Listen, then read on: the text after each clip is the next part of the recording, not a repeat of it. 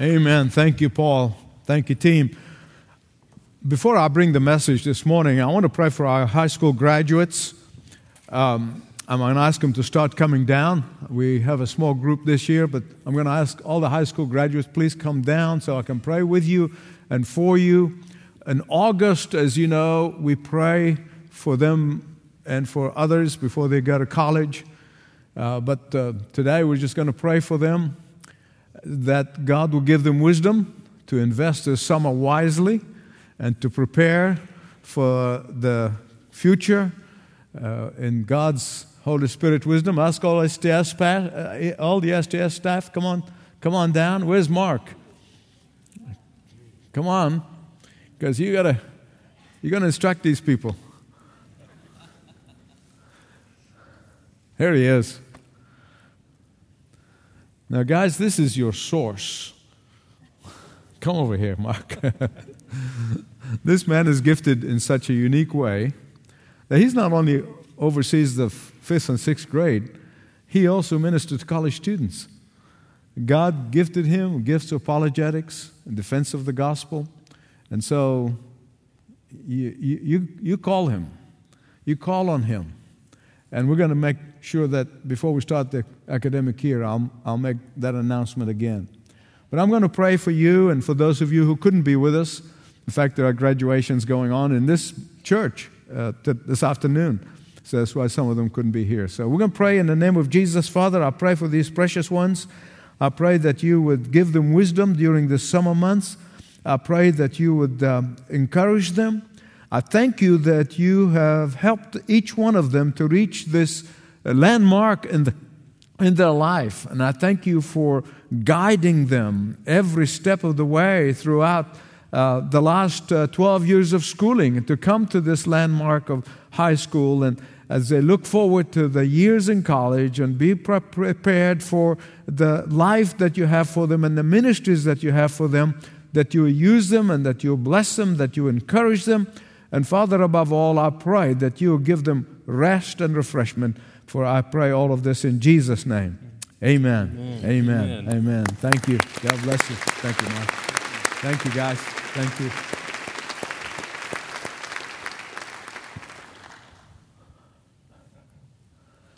Uh, several years ago, Arnold Palmer, the great golfer, was playing in the kingdom of Saudi Arabia. And the king of Saudi Arabia was so impressed with him and so impressed with his playing and, and, and, and is impressed with him as a person. And so he said to him at the end of his tour, he said, um, I want to give you a special gift by which you can remember fondly your visit to the kingdom. Uh, I, I, want to give you a special gift that will always uh, make you remember your visit here. Palmer politely explained, he said he enjoyed his time, he loved playing there, but he really, a gift is not necessary. But the king insisted. He said, i am going to give you a gift, but please tell me, what would you like to have? Well, he said, well, I thought about it for a minute, and he said, well, you know, maybe a, a, a golf club that uh, I can keep in my collection and I can um, remember fondly the uh, hospitality that you have extended. And so the next day, uh, at, there was a knock in the hotel room of Arnold Palmer, and the messenger from the king basically came and he presented him with the deeds to a 300 acre golf club.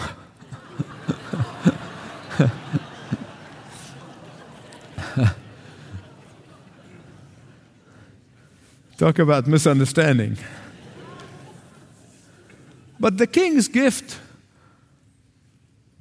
was lavished. I mean, he, he was not going to give him just a, a simple thing. I want to give him big gift. He, it's bigger than couldn't he even imagine. The king's gift was so generously overwhelming. The king's gift was beyond his expectations.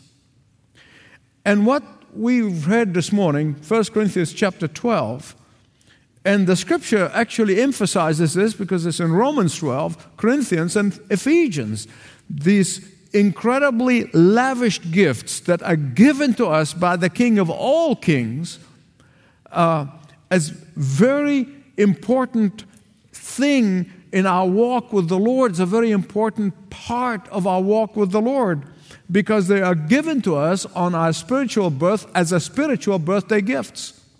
Each received a very generous spiritual gift. Most of us have more than one gifts from the King of all kings. Now, there are some, sadly, some in the church. And I'm not talking about this church, I'm talking about the church of Jesus Christ in general. There are some who have never unwrapped their gift. There are some who still have these gifts in a, in a box on a shelf somewhere. But the scripture tells us that each believer has received at least one gift. At least one. You were lavished and, and blessed by the gift of the King of all kings.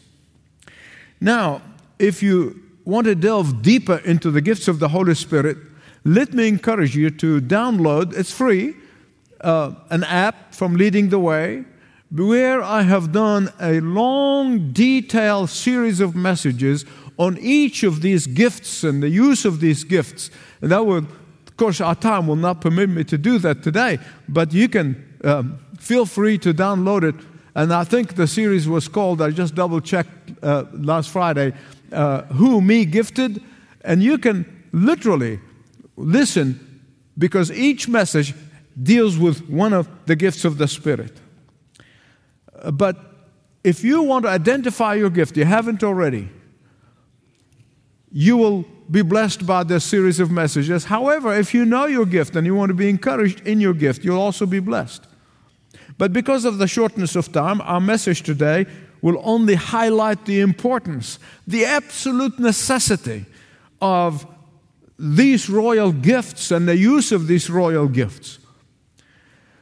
Let me tell you that through the years of my ministry, it's over 45 years in the ordained ministry now, over the years I have learned that the reason many believers don't unwrap their gift, and there are two in number, two reasons that I've learned through the years. As many of you know, I've traveled the globe, so I saw the church in every facet in every one of the six continents. But the two reasons why people don't unwrap and use their gift first, there are some who feel that their gift is not really important in the scheme of things. It is not an important gift. And they look at others and, say, oh, that's an important gift, but mine is really not important. Uh, their use of the gift or gifts are not going to make any difference. It's not really going to make a huge difference, so they kind of sit on their blessed assurance. They think that their gift is not worthwhile at all, so they never use it. In fact, the Apostle Paul deals with this kind of thinking in verses 15, 16, and 17. The second reason for why people don't use their gift is that some believers feel that they are overqualified for their gift. They really do. I mean, I have watched of how some just want the gifts of others. They don't, they're dissatisfied with the gift that God gave them. They're not contented with the royal gift that the King of all kings gave them. Uh, so they ignore it. And they become depressed in life and they don't know why. And Paul deals with that in verse 21. I want you to hear me right. This is important. God's word rejects both of these excuses. Can I get an amen? It rejects. The Bible teaches that neither the alleged inferior gifts nor pride is pleasing to the Lord. None of them are pleasing to the Lord. As I said, after being in ministry, ordained ministry for well over 45 years, I have discovered that the following fable really applies to a lot of churches. Thank God it does not apply here, but I want you to listen. It's a fable, so don't come to me afterward and, and, and say, well, where, where, where, how can that be? But just listen. Notice, it's, and the story goes this way the different members of the body, the different organs of the body, got together in order to decide which organ or which member of the body is the most important. And so the brain said, huh, since I already coordinate every function in the body, I am the logical choice to be the most important organ in the body. But the heart really strongly objected, and the heart said, uh, without me pumping blood through the body, none of you would be able to function. Therefore, I am the most important member of the body. At that moment, the eyes got a little bit uppity. No way! Without us, the body cannot see where it's going. Uh, we're the most important members of the body. Well, the mouth, of course, would not be outdone. I think the gift of mouth is for the preachers, but anyway. as the mouth gets into gear, and it says, I speak for the body, therefore I am the most important member of the body. And that way, one member after another began to declare why that member is the most important. Finally, the neck spoke up. And the neck said, You're wrong. I am the most important member. Oh, of course, this infuriated the brain and the heart and the eyes and the mouth. And, and the brain said to the neck, You, you don't do anything important. The heart said, If you weren't there, we wouldn't even miss you. All of that attack, of course, caused the neck to get mad and furious and tensed up. Its muscles knotted up, and it began to exert the most excruciating pain for the whole body. So intense was the pain that the brain could not think, and the eyes got blurry and watered and, and, and could not see, and the heart began to work over time so hard that was skipping a beat every now and then. So after a week of this, all of the members of the body, in the organs of the body, got together again, and they all agreed that the neck is the most important part of the body. So, what is the lesson of this fable? You don't have to be the heart, you don't have to be the brain, and you don't have to be the lungs. All you need to be to be important is a pain in the neck. Amen. Yeah. And some of you who came from other churches say, Amen. now let's look at what the Apostle Paul is saying here, chapter 12 of 1 Corinthians. He said, To defeat ignorance, you have to have discernment verses 1 to 3. Secondly, he's saying discovering and using your spiritual gift is a must, verses 4 to 19. And thirdly, he's saying for a body to be healthy, for a body to be whole, every member of the body must stick to this, to their gift, to his or her gift. Now let's look at these very quickly. Please listen to me very carefully. Satan knows the importance of spiritual gifts. He really understands it better than most Christians of how important the use of these spiritual gifts in the church are. He really does. He, he, he, he, he comprehends that. So, what does he do? In order to weaken the church, he produces counterfeit gifts. He produces look-alike gifts. He produces false gifts.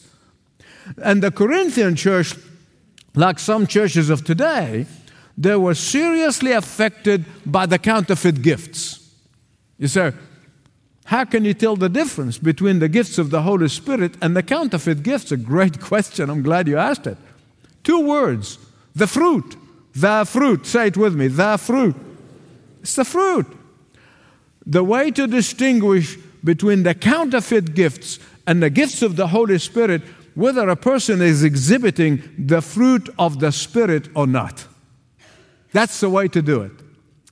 Is there love, joy, peace, patience, kindness, goodness, faithfulness, gentleness, and self control? because the counterfeit gifts produces division and murmur and a critical spirit and refusal to submit to spiritual authority. The gifts of the Holy Spirit build up the body of Christ, while the counterfeit gift destroys the body of Christ. The gifts of the Holy Spirit produces harmony and unity and speaking the truth in love to one another. The counterfeit gifts exhibit selfishness and self-promotion.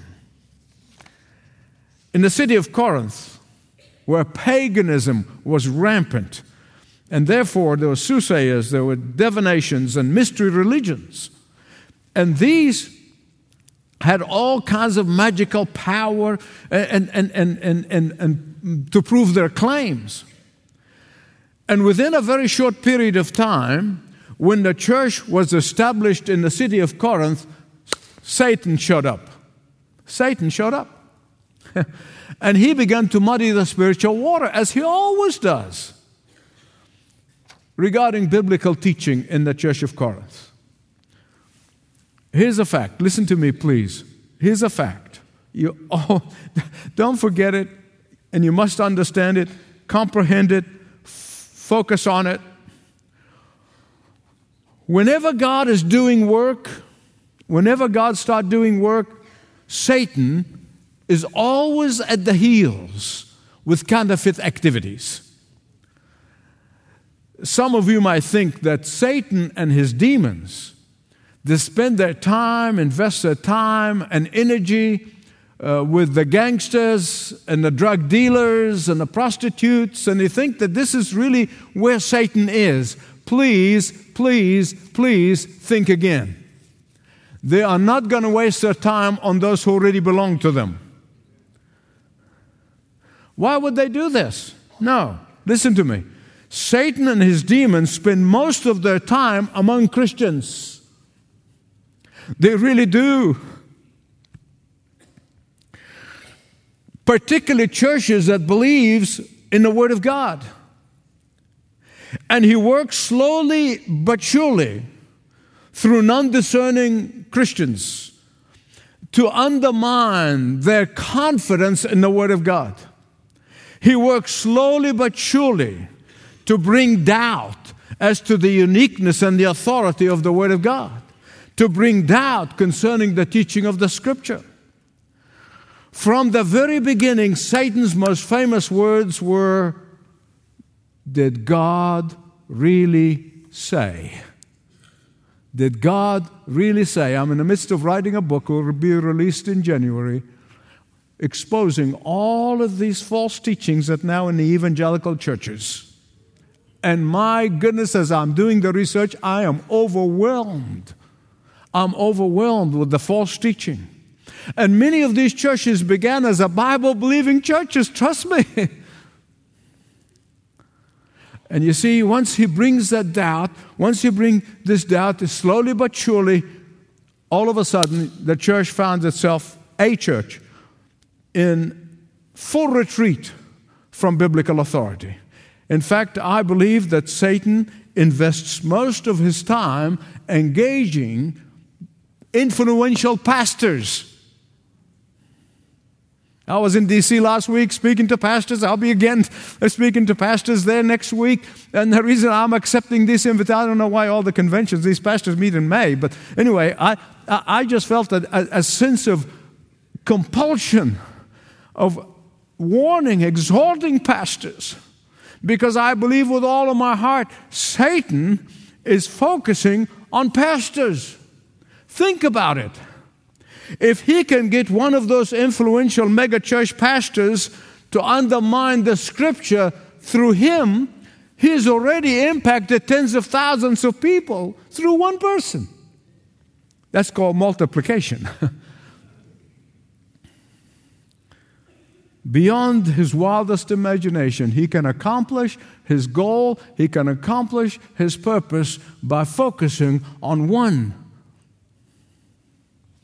why would he get all of his demons busy working and all the followers when he can reach one mega church pastor to influence tens of thousands, possibly hundreds of thousands of others? the Bible says the Antichrist will be performing miracles. Did you know that?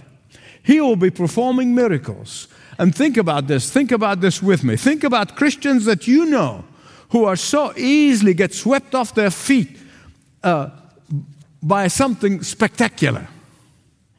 Think about non discerning Christians that you know who would be taken in line, hook, and sinker when they see something spectacular. Hear me right, please. Satan understands how valuable the spiritual gifts are. And that is why, if he can get God's people confused and undiscerning uh, to, the cor- uh, to, to, to, to get him to end up corrupting the whole church. 50% of pastors in America are afraid to preach biblical truth by their own admission. Nobody, this is their own admission. And that is why Paul said in verse 1 concerning spiritual gifts, brethren, I don't want you to be ignorant. How can you combat ignorance? By discernment. I'm going to say some more. The second thing he says, verses 4 to 19 discovering and using your spiritual gift is a must. You're not doing anybody a favor. That is the natural response in gratitude for receiving that gift. Listen carefully. The quarrels, the factionalism, the divisions, uh, the compromising of biblical truth, the immorality, the abuse of Christian liberty. All of these things were happening in Corinth and the Corinthian church because they were not discerning Christians. It is not surprising, therefore, that all of this had led them to be unhappy. They were unhappy with their spiritual gifts. They were discontented with it. They were envious and they're wanting somebody else's gifts. And they were pouting. Have you ever seen a? You can see a kid pout, and you might think it's cute. Have you ever seen a 50 year old pouting? They pout, looking down at their gifts that God gave them, and sit and say, I'm not going to do this, I'm not going to do this. All of these things are a sign of carnality. Listen to me. And that is why Paul's analogy of the physical body is vitally important. This was not just an off the cuff thing. This is something very significant, very important, and uh, analyzing the body, the human body, and, and, and relating it to the body of Christ.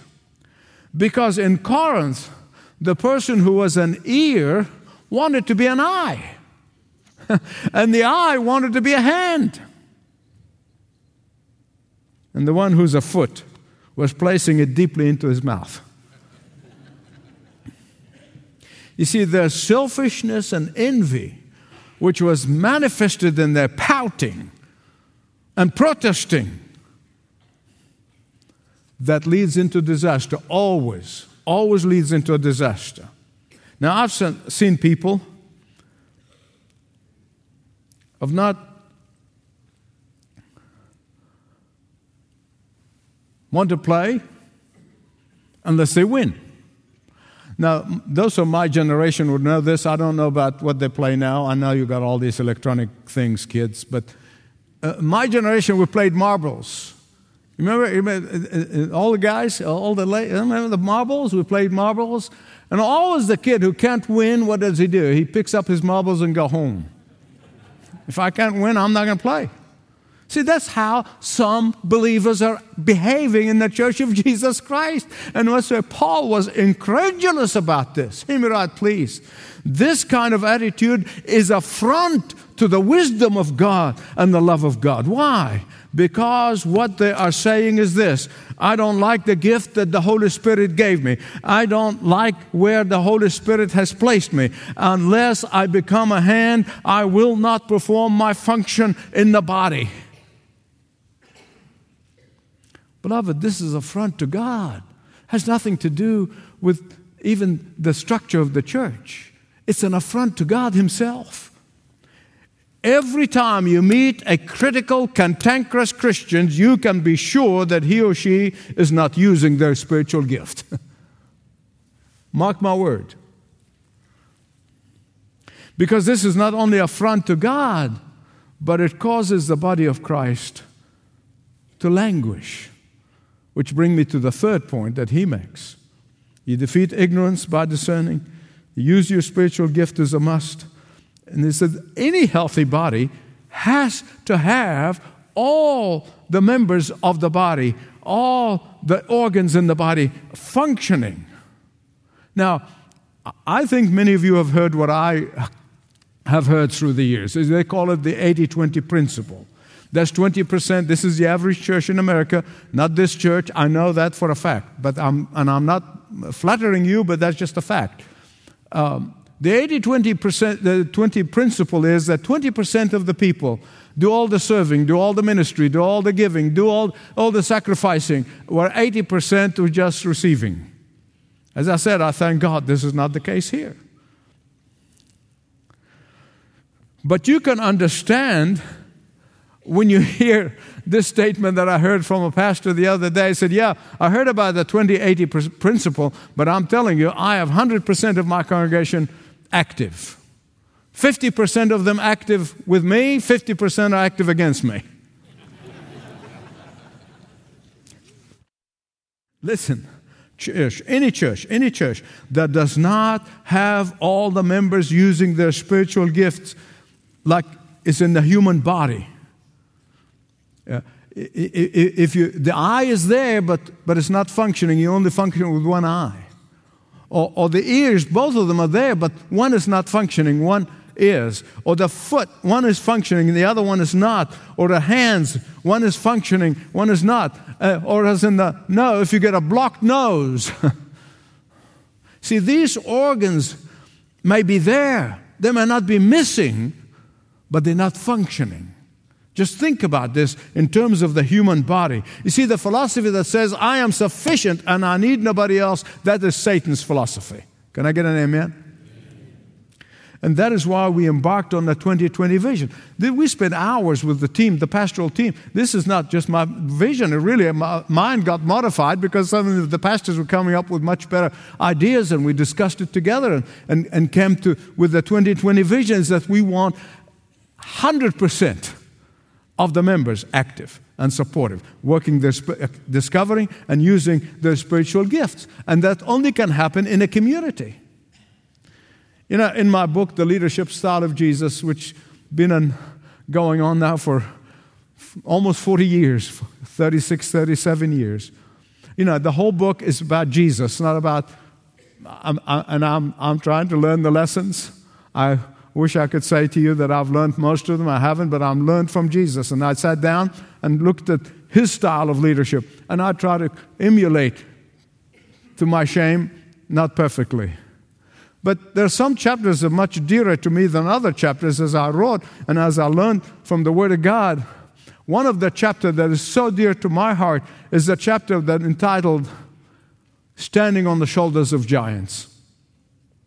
And my beloved friends, let me tell you, as God, my witness, next to the grace of God, there were some people in my life to whom I owe everything in my life. That I would not be here without these giants in my life. Think about even this morning worship. When you came in today, for us to have a, a fresh encounter with the living God as the body of Christ, think about those who have been working hard during the week, those who work behind the scenes, those who work on the front, behind the scenes. You, some people you cannot see. Without the faithfulness of those who work and pray and give, this time of encounter with the living God would not be possible, would not be what it is. None of us can fulfill our own ministry without a mutual dependence on each other. But there's more there's more. The Word of God saying to us that some of the hidden members, like your heart and your liver and your lungs, they're hidden from view. Nobody can see them. but they are the most vital organs of your body. The people that you do not see up front, listen to me, the people that you do not see up front are the most vital members of the body of Christ. Can I get an amen? There are times in my life, and I look, I, I have no nothing to hide, but there are times in my life when I'm discouraged. There are times in my life when I am really doing some real spiritual warfare. And then I get on the road and I see these tens and hundreds of people, individuals, and pastors will come to me and say, You know, because you have blessed me every day, I pray for you. And the Holy Spirit says, Remember this. You've been prayed for. My goodness, I can't tell you what that does. It's a transformation that takes place in my life. Just knowing that somebody's praying for you. Listen to me. If you're a prayer warrior, and you might never see until you get to heaven what God has used you to do as you exercise your gift of intercession and prayer. How many miracles, how many blessings, how many empowerments and helps that has taken place simply because you have exercised your quiet gift, just like the heart is pumping blood and you can't see it. You might never be visible but you're a vital part of the body of Christ, like a liver or the lungs to the human body. There are some faithful, quiet, sacrificial givers whom nobody will ever hear about, including me, but without whom this global ministry would not be taken place. They may not be visible all, but I believe with all my heart, and I have Jesus' word to affirm this. They're gonna in heaven, they're gonna have, see thousands of people are gonna come to them and they're gonna thank them. And they said, Because of your sacrificial giving, because of what you have done, I am now in heaven. Can I get an amen?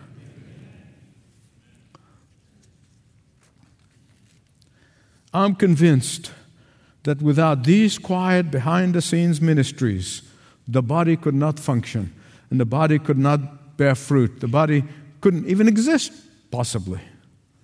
Without you exercising your spiritual gifts,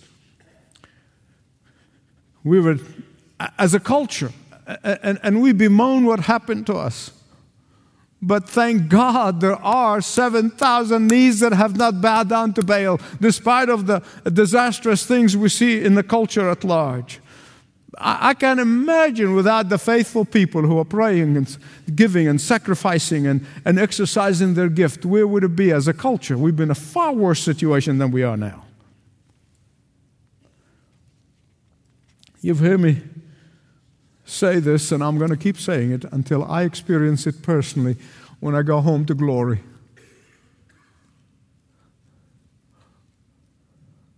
Some of us who are visible, not visible just in the local church, but even have other visibilities.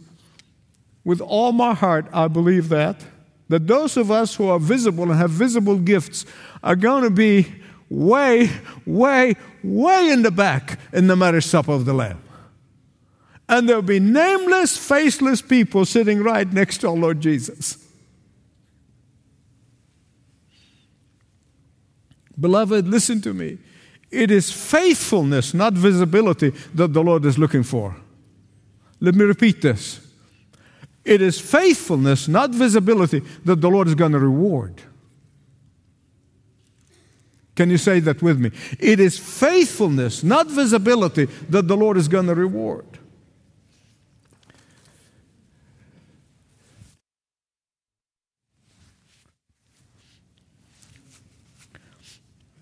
Let me share with you some facts that I've read many years ago. And I'm fond of telling because they make a point. As I say this as I conclude.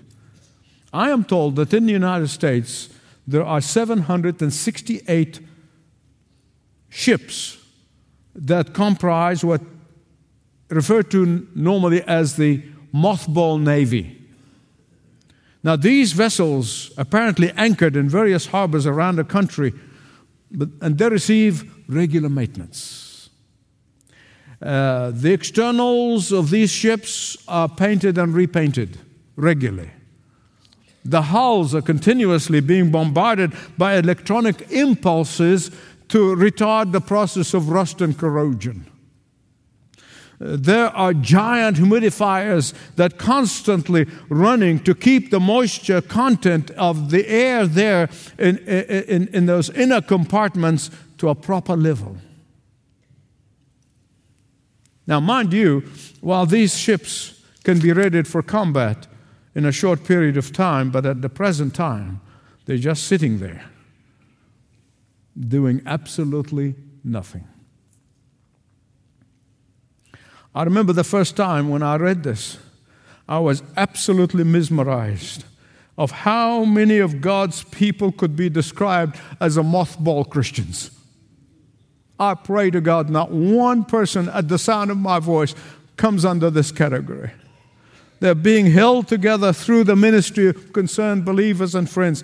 Uh, they uh, do not attend church, and when they don't, they, somebody will check on them. Uh, when they're discouraged, they need somebody to pray for them. They'll pray for them and minister to them. But they themselves never use their spiritual gifts, never minister. Like the mothball navy, they are snugly harbor in the church, receiving spiritual help, but never ministering, serving, or doing. Beloved, if this describe you, listen to me. I implore you, I implore you before God that you make a decision to change today. Today. And I'm going to do what I did last week. If the Holy Spirit spoke to you, look, you know, I, I, if it's my own words, they'll only give you a headache. But if the words of the Holy Spirit and the Holy Spirit took His word and brought it to you and convicted you, I want you to reach out to the card in front of you and the pew in front of you, fill it out, and then leave it in your seat so the ushers will come and pick it up afterward but just fill it out and say, Yes, I want to be involved. I want to exercise my spiritual gift. I'm sorry that I have left it too long. You don't have to say any of this. Just fill it out. You're saying that to yourself between you and God. And as you come to the Lord's table, as you prepare your heart to come to the Lord's table, why don't you make that to be a turning point in your life? Why don't you, your purpose in your heart? The Bible said Daniel purposed in his heart. And you can purpose in your heart, I will use my gift. If I don't know, if you don't know your gift, we'll help you find it, discover it. And let that be your commitment as you walk down these aisles to participate at the Lord's table. Can I get an amen? amen? Father God, I thank you for the faithfulness of those who give so much of themselves in this place. And Lord, there are too many to number. There are too many. There are a much larger percentage than you do in the average church. And I'm so thankful for this. I thank you for the faithfulness of this body. But Lord, if there were 10 or 20, I don't know, one, or yet to discover and use their gift and be fulfilled in what you have sought for them to see and be exercise, an exercise this will be the day. As they walk down these aisles, Father, I pray in the name of Jesus, as they dip the bread into the wine and as they participate in this incredible memorial service of you, Jesus, let the bread and the wine revive their spirit to the service of you. For I pray this in Jesus' name. Amen. Amen. Will you stand up and join us in a song?